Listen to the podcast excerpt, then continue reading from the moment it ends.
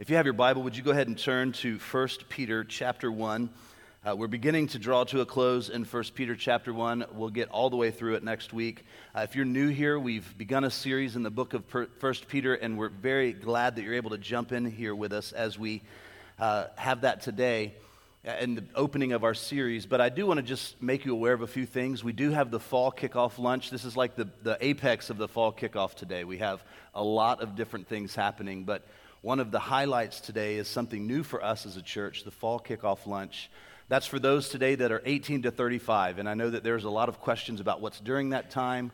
Uh, we're going to be sharing some things going on in the church. There's some ways that we're going to actually look to hear back from you as a congregation as well, and just intentional time around the table together and having fellowship with one another.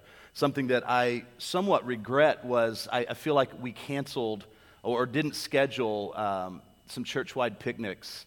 And I thought that was something that just was a miss on my part this year. And I thought, well, how is it that we can get back together around a table and just spending that kind of time together? And that's somewhat where these fall kickoff lunches came from. So as I learn, uh, you get to be the beneficiaries of me learning lessons, and I'm sorry for that. Uh, but I hope that today is just a wonderful time together to be able to talk together and get to know one another. We actually look forward to getting to know you as a church through these lunches and very excited for that kind of time. Uh, as it was mentioned in the video, today is the last Sunday for the school uniform drive, and then we also have the big red bus here today. So, as if there weren't enough already going on, there's all of that, and then, like the cherry on top, is the men's basketball league that starts this afternoon. So, I will be here uh, cheering on every foul that I see happen since I'm not able to be out there participating that myself. Well, what we've been through in this series thus far is Peter has been encouraging believers who are in exile. Now, that exile may have just come by that's where they lived. Uh, that exile may have come through things that were happening in Rome and they had been sent out of the city. Uh, there's a lot of different reasons that the people of God were kind of scattered about in what is now known as modern day Turkey. But here's what was clear they are strangers in a foreign land. Now, that doesn't just have to do with where they're positioned geographically. They're strangers in a foreign land because they belong to the kingdom of God. And Peter is at the foundation telling them, don't make this world your home. Don't get comfortable here. And there's a message for us as a church in that today. But he's, he's doing this and he's grounding everything that he is saying in the good news of the gospel. In other words, you've been redeemed by Jesus. And so don't live for the things that you once lived for that helped you realize your need for him. Don't go back to the things. And we're going to see that refrain and that motif come up again and again today. Peter wants to encourage his readers. He's not there to browbeat them and say, look at how you're not living up. And I think that's important for us to have as a foundation today because it can be very easy when we get into a subject like personal holiness to think, well, here it comes. Here comes the works. Here's, here comes where it is that I fall short. Can we just say at the outset, myself included, church, we all fall short. We all need the grace of God. Isn't it encouraging to be with others who are so desperate and in need? Who can even say, let's not look to what it is that we can accomplish on our own, and let's look to the one who accomplished everything that we need. That's the good of the church community. Peter's also reminding them that they live in a time of, of tremendous privilege. There's a fulfillment of the good news. They're not living in the time of the prophets where they're looking ahead to a Savior to come. They're living in a time of the fulfillment of those prophecies. And we find ourselves in a similar age, don't we? Where we're looking for the culmination of this good that we hear about, that we are called to live in the good of. And then Peter gives us an understanding of the sufferings that we'll face in this life hardships, hostility, opposition because of our faith, because of our new identity, things that we will face. But the question remains what are they to do? What is it that they're supposed to do with this? How do they go about relating to this hostile world that they're now in as exiles? How is it that they're to relate to one another in the midst of sufferings and difficult circumstances? Aren't these the same questions that we're grappling with today? It gives us a way to be able to read the scripture where we don't just see it as that day, we can actually understand there's something good for us to learn from today as we submit ourselves to God's word. Peter's going to address that now for us. He's going to exhort his readers, reminding us where it is that we're supposed to set our hope. Peter reminds us that personal holiness declares a very public gospel, and he calls us to live like it. He tells us, as the people of God, to live like it. Now, why do I say that this personal holiness and this public gospel, where, well, Peter is no longer writing to just those who are Jewish in his day. Peter is no longer writing to those who are Gentiles. And, and in a culture that we live in today, we don't even understand those types of distinctions. And yet, Peter shows us that what's happening is the gospel is spreading to the ends of the earth. That's God's plan and his intention all along. It's happening through the life, the death, the resurrection, the ascension of his son.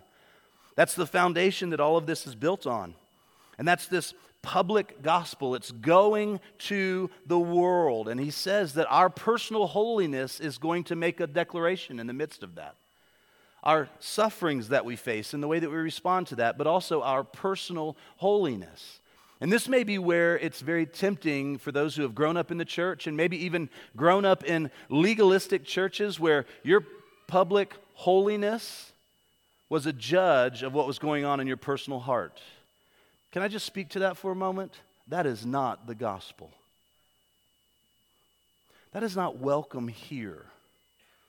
That is not my intent today. And yet, at the same time, Scripture calls us to personal holiness. So, what are we to do? Well, we're to reject what is not of this world, what is of man. And we're to embrace what is of God's call on our lives. So, church, can we lean into that this morning as we see the scriptures? Let's not lean into the hurt and the pain of our experiences. Let's lean into the good that God has for us through His word and not man's. Would you pray with me to that end before we begin? Holy Spirit, how we need you to live for your glory. We find ourselves desperate for you. What a wonderful place to be because we know you will meet us you fill us the purpose of good for us as individuals, for others that we interact with. But Lord, we pray today, before we think about the, the word going forth through our lives, we pray today that we would receive for our individual lives. Lord, today this is not about Metro Life Church as an institution. This is about the individuals that make up Metro Life Church. So, Holy Spirit, in the way that only you can minister to everybody hearing these words today. Individually, revealing yourself to them, calling them to holiness, that we may live for your glory alone. In Jesus' name, amen and amen. Well, Sir David McNee, who headed the London Metropolitan Police Force, gave an example of British police humor by quoting the following parody from the Metropolitan Police Examination question. Follow along with me if you will. This is an exam given to those seeking to be a part of the Metropolitan Police Force. You are on patrol when an explosion occurs on the next street. And as you arrive, you note that a crowd of people are running about, flailing their hands in the air and screaming. And on further investigation, you find a large hole and an overturned van lying nearby. Inside the van, there's the strong smell of alcohol. Both occupants, a man and a woman, are injured. You know this man. He's an unlicensed driver, but the wife of the inspector, who is your boss, is the other passenger. Now, a motorist stops to offer assistance, and you recognize him. He's a felon. He's wanted for armed robbery. And then suddenly another man runs out of a nearby house and he shouts that his wife is expecting a baby and that the shock of the explosion has made the birth imminent. At that moment, you hear someone crying for help, having been blown into adjacent canal by the explosion. He cannot swim. So, describe in just a few words what it is that you will do. Sir David then said that one of his bright young officers had given thought to this problem, and he picked up a, ro- a pen and he wrote, Remove uniform, mingle with crowd. How often, as Christians, do we give in to the temptation to remove our uniform and try to mingle with the crowd? How often do we try to take the identifying marks of who we've been purchased by and set them aside for just a few moments to be accepted by the crowd around us? That's the question we need to wrestle with today. Let's read in 1 Peter chapter 1, beginning in verse 13. Therefore, preparing your minds for action and being sober minded, set your hope fully on the grace that will be brought to you at the revelation of Jesus Christ. As obedient children, do not be conformed to the passions of your former ignorance. But as he who called you is holy, you also be holy in all your conduct, since it is written, You shall be holy, for I am holy. And if you call on him as Father, who judges impartially, according to each one's deeds, conduct yourselves with fear throughout the time of your exile, knowing that you were ransomed from the futile ways inherited from your forefathers, not with perishable things such as silver or gold, but with the precious blood of Christ, like that of a lamb without blemish or spot. He has foreknown before the foundation of the world, but was made manifest in the last times for the sake of you, who through him are believers in God, who raised him from the dead and gave him glory, so that your faith and hope are in God. Now, today we begin to look at the second of the key themes in 1 Peter throughout this book of the scripture. We saw last week how he introduces the subject of suffering and the things that we will face in this life, and today we come to holiness or personal holiness. Personal holiness is about living our Christian identity in a corrupt and hostile world. This is continuing to inform us how it is that we should live. But to do this, we have to be driven by the gospel. We have to make sure that we have our priorities and our understandings right. We can't pursue personal holiness without being driven by the good news of Jesus Christ. Before we dive into this subject a little bit more, let me just make a couple of clarifications and distinction. When we're talking about holiness, we are talking about practical holiness, not our position before God as our Father. You see, Jesus Christ is the one who sets us apart as his people through his saving grace. So, in terms of our position before God, we are that child that can run into the king's bedroom at 3 a.m. and demand a glass of water. But there's this practical aspect of our lives.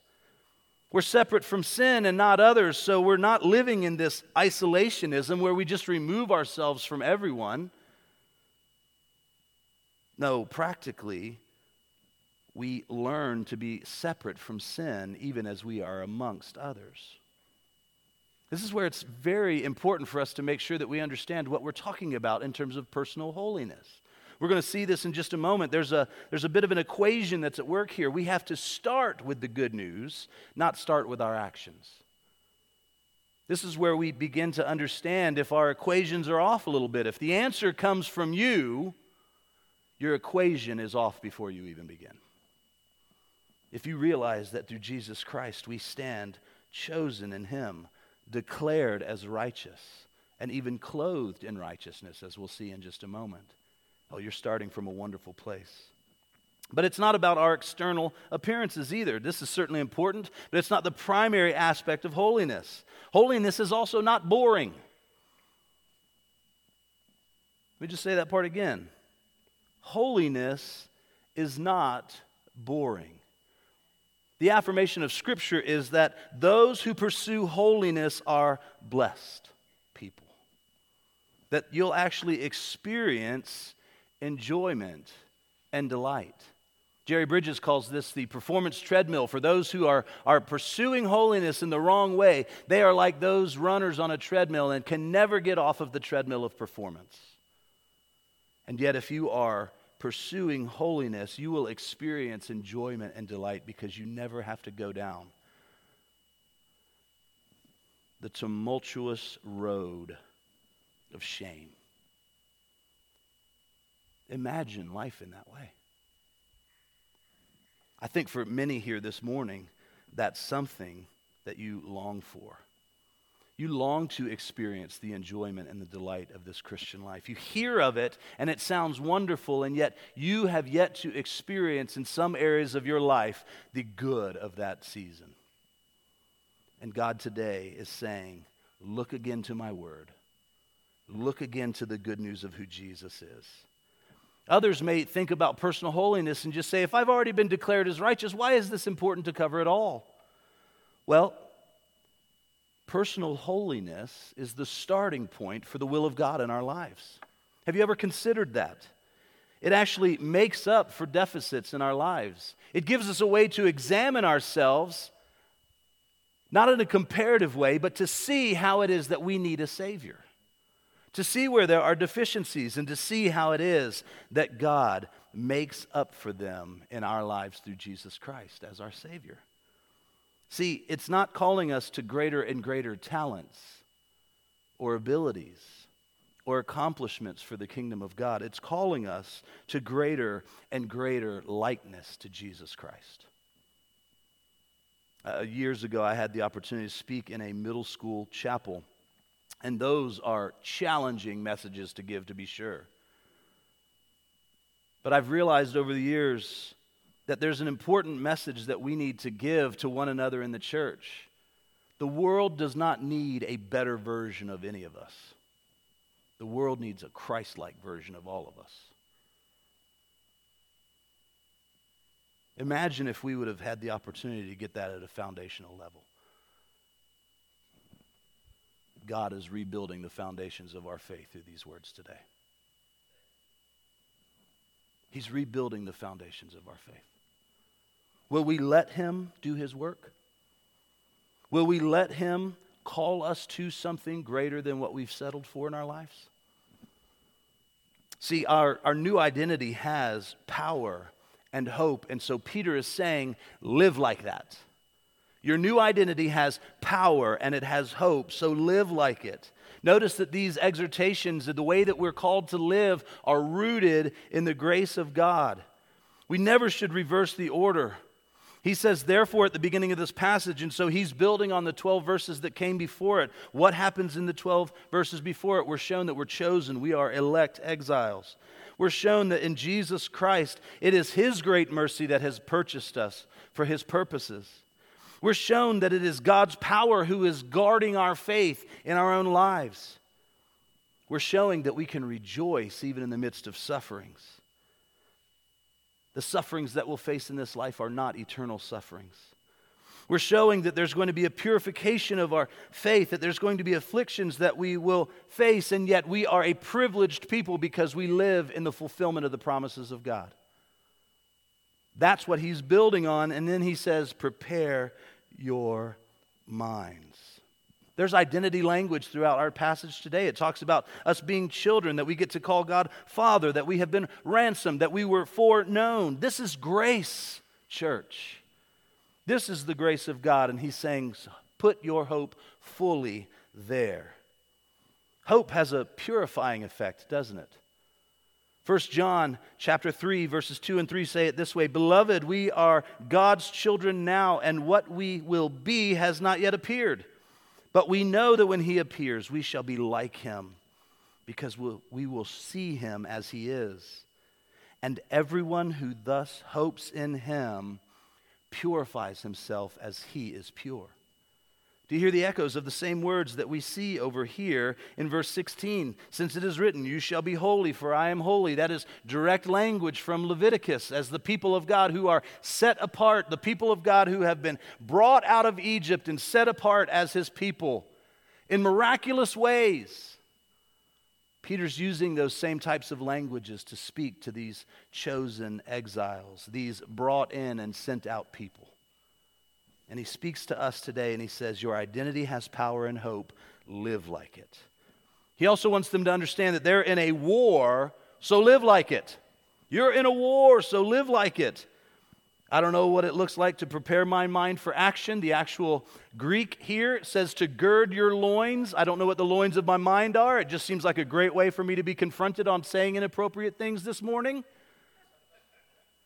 But we know from Scripture, we know from history, what it meant for those warriors to gird their loins was to actually bring up their cloaks in ways that it wouldn't become something that trips them up as they need to run in battle.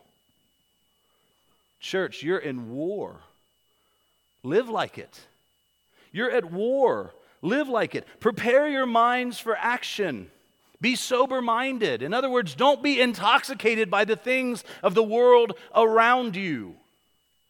This isn't just talking about drunkenness. It's not talking about less than drunkenness, but it's not just talking about that. It's saying don't be infatuated by the world.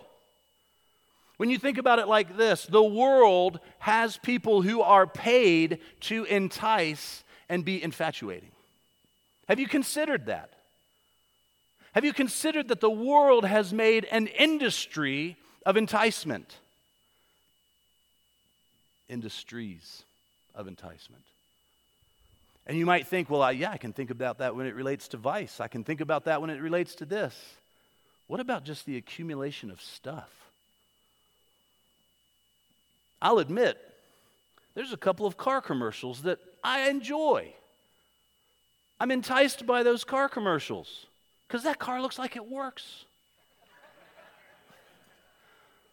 Church, let's not be enticed by the things of the West. A little too honest, y'all. Thank you for laughing. Don't be enticed. Don't be infatuated or influenced. Don't become drunk on the things that intoxicate the world. No, do what instead? Set your hope fully on the grace of God.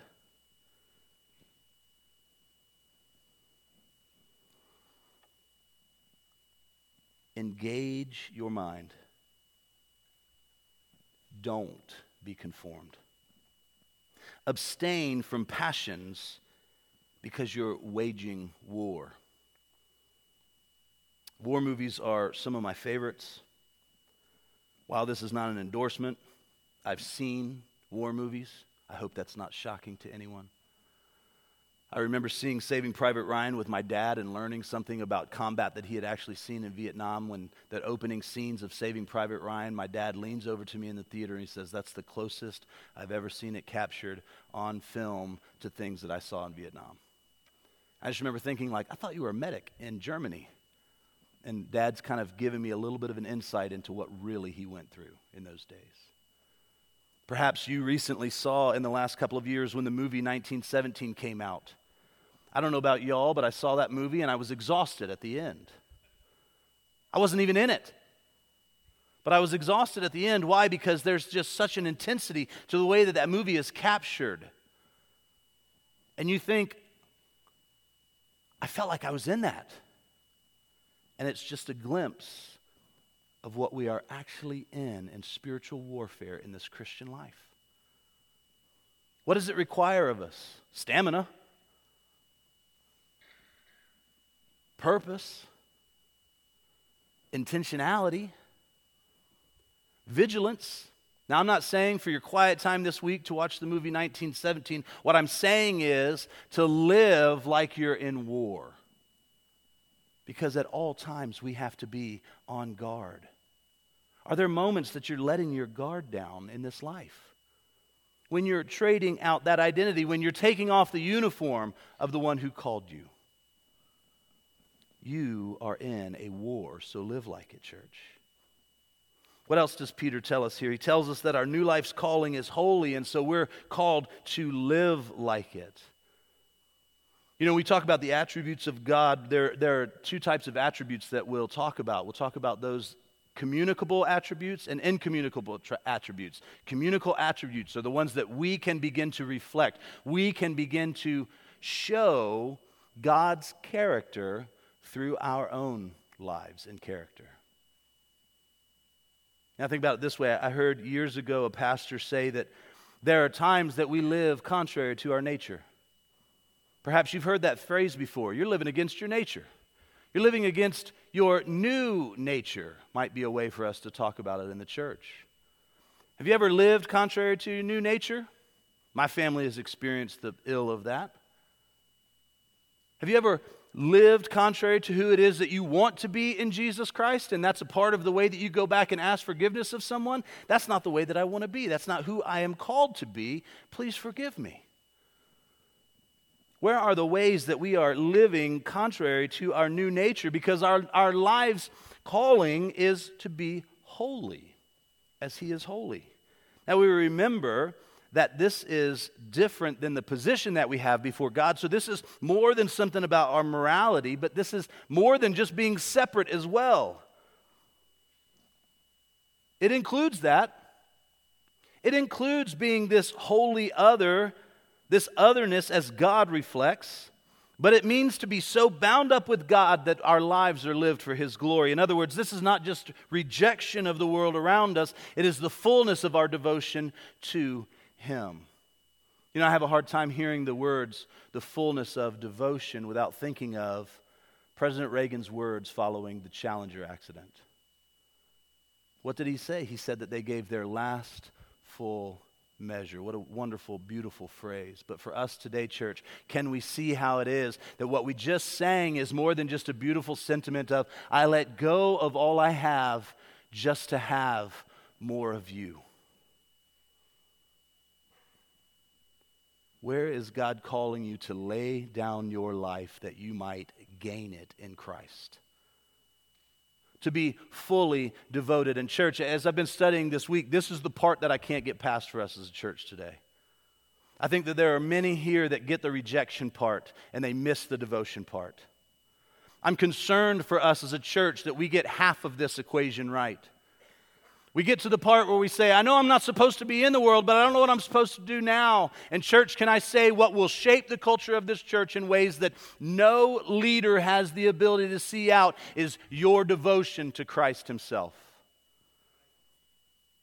I hope what you hear me saying in love this morning is, church, let's not settle for less than God's best for us when it comes to personal holiness.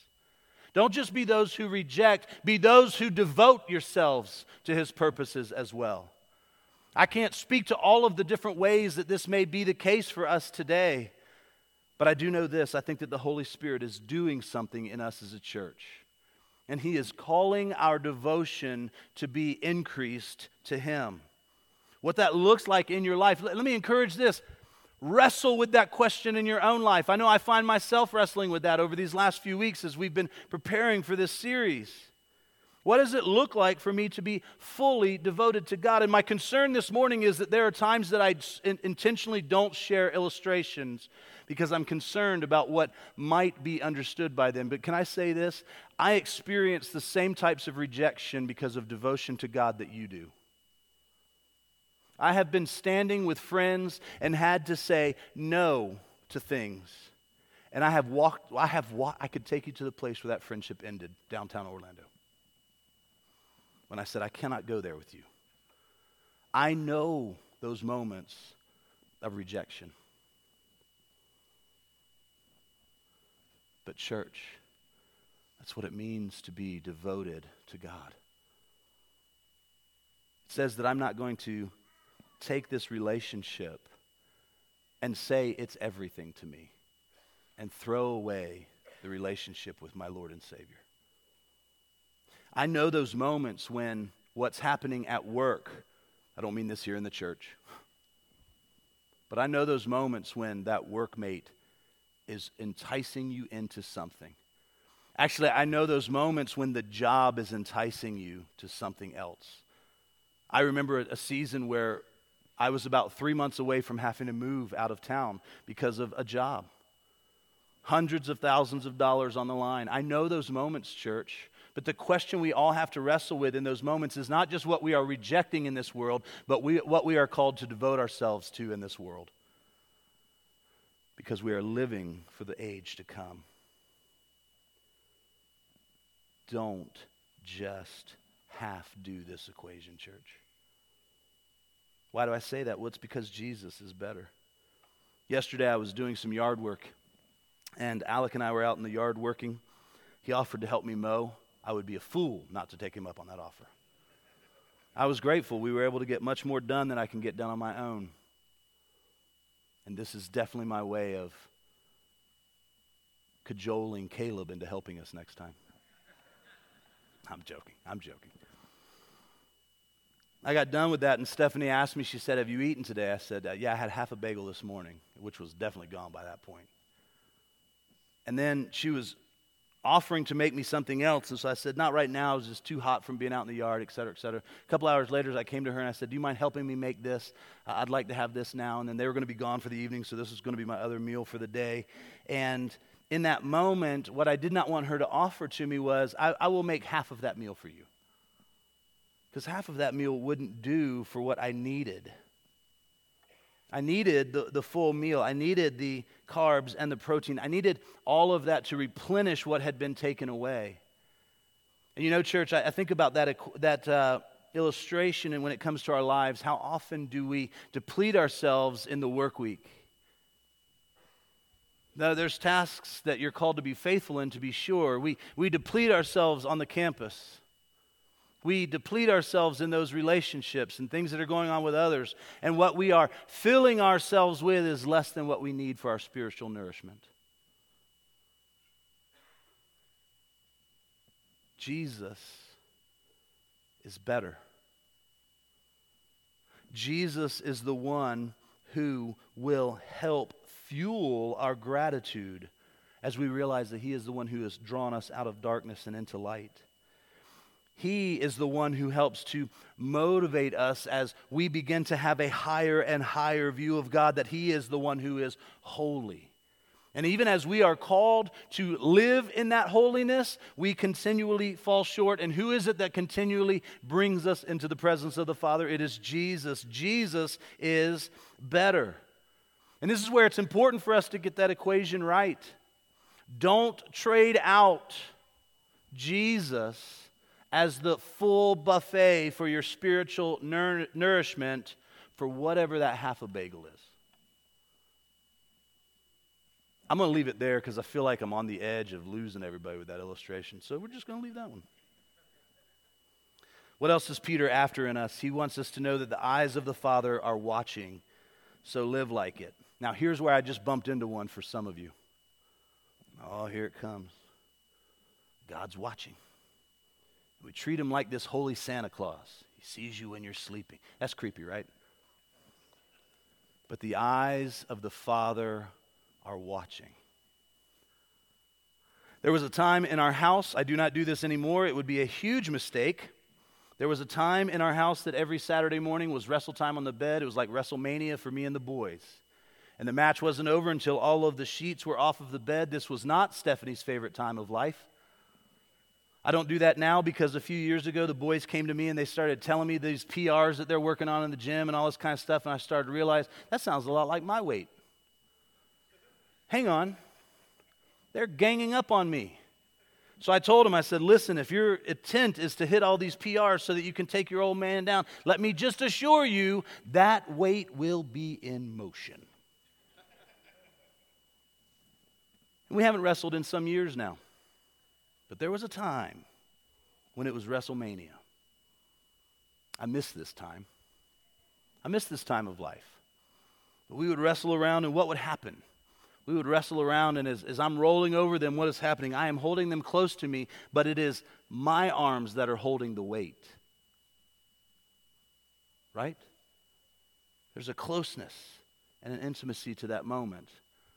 But there was also a moment when it was time to be done wrestling. And if one of the boys stepped out of that, what would I do in that moment? I would say, No, that, that time is done. The sheets are off the bed. See, I think that that's the picture of God the Father that we should have intimacy and authority, a closeness. How often have you seen a parent that they're, young, they're training a young child, usually in that six to nine month age, and they're holding a baby close, and that baby tries this move and slaps their parent? What happens in that moment? Intimacy and authority. At least that's what should be happening, parents. I remember times my, my nephews now are working through this time. They want to remove the glasses. Now, Uncle Chris's OCD can't handle smudges on his glasses. But more than that, thanks, babe. I heard you. And no amen, that's true, is what I get back from my wife. All right, well, the first lady, everybody. Um, there's intimacy and authority. No. Leave Uncle Chris's glasses right there. See, this is the picture that we should have of God the Father intimacy and authority. Don't separate the two. Don't pit them against one another because God's nature is not against himself. His holiness is at the core of who he is. He is the Father, he is the judge. Psalm 103 connects the two in some beautiful ways, but there is both intimacy and authority. There is delight and discipline. But you see, accountability cannot be the only motivation for holiness, but it is one of them. And so let's hear that from Scripture as a part of God's good for us as His people today. Lastly, what is it that Peter is after in us? The gospel is available to you every day. Not live like it, preach it to yourself. The good news of the gospel is available to you every day. You see, it's Jesus' sacrifice that purchases our ability to pursue holiness. What is it that it says at the closing of our passage today? It says that we were foreknown and it, Jesus was made manifest, who through him we are believers in God, who raised him from the dead and gave him glory, so that your faith and hope are in him. But look back at verse 18 as well. Knowing that you were ransomed you know, there was a price paid for your life. The price that is paid for your life is not your ability to be holy. It's not your ability, your own ability to be Christ like. It's not your own strength to accomplish something for yourself. No, what price was paid was not perishable like silver or gold. It was the precious blood of Jesus Christ, the Lamb without blemish or spot. That's what pays our ability to pursue personal holiness. When I say Jesus is better, maybe, maybe I can put it this way Is Jesus worth it to you? I don't say that to be a guilt trip. I say it to be a unit of measure for us. Is Jesus worth it to you to live your life pursuing all of Him? This is where that devotion part of the equation comes in. And when we see Jesus is more beautiful, we want to run after him. Notice that I said earlier that there's this language of exiles, even like those who had been chosen for the nation of Israel in the book of Exodus. But Jesus is the ultimate Passover lamb, he leads to our ultimate exodus. And this is something that we can know and that we need to be regularly reminded of so that we don't remove our uniform and mingle about the crowd. You know, through Jesus, it's how we're known as believers. But it's important that we realize that Jesus is not some helpless victim of God's plan. Jesus isn't our scapegoat. He is both lion and lamb. He is the one who came and accomplished the work that he intended to do. But there's not going to be any personal holiness in our lives without a Christ adoring heart because it's not primarily external, it's what's going on in our own hearts today. And remember that the engine that's going to fuel that is a heart filled with love for Jesus Christ. So I wonder today where is the Holy Spirit working in your heart, helping you to understand where it is that you've begun to slip into the practice of removing your uniform? Whether that's the moment that you walk out of these doors, the moment that you pursue something in temptation or sin, the moment in the week where you just finally give up and say, God seemed like enough until this point, and now I'm not sure that He's enough. We all face those moments, we all face those temptations. But from Isaiah through Revelation, it is affirmed that the saving work of Jesus puts a uniform on us. We are clothed in righteousness, not our own. The clothed in the righteousness through Jesus' blood.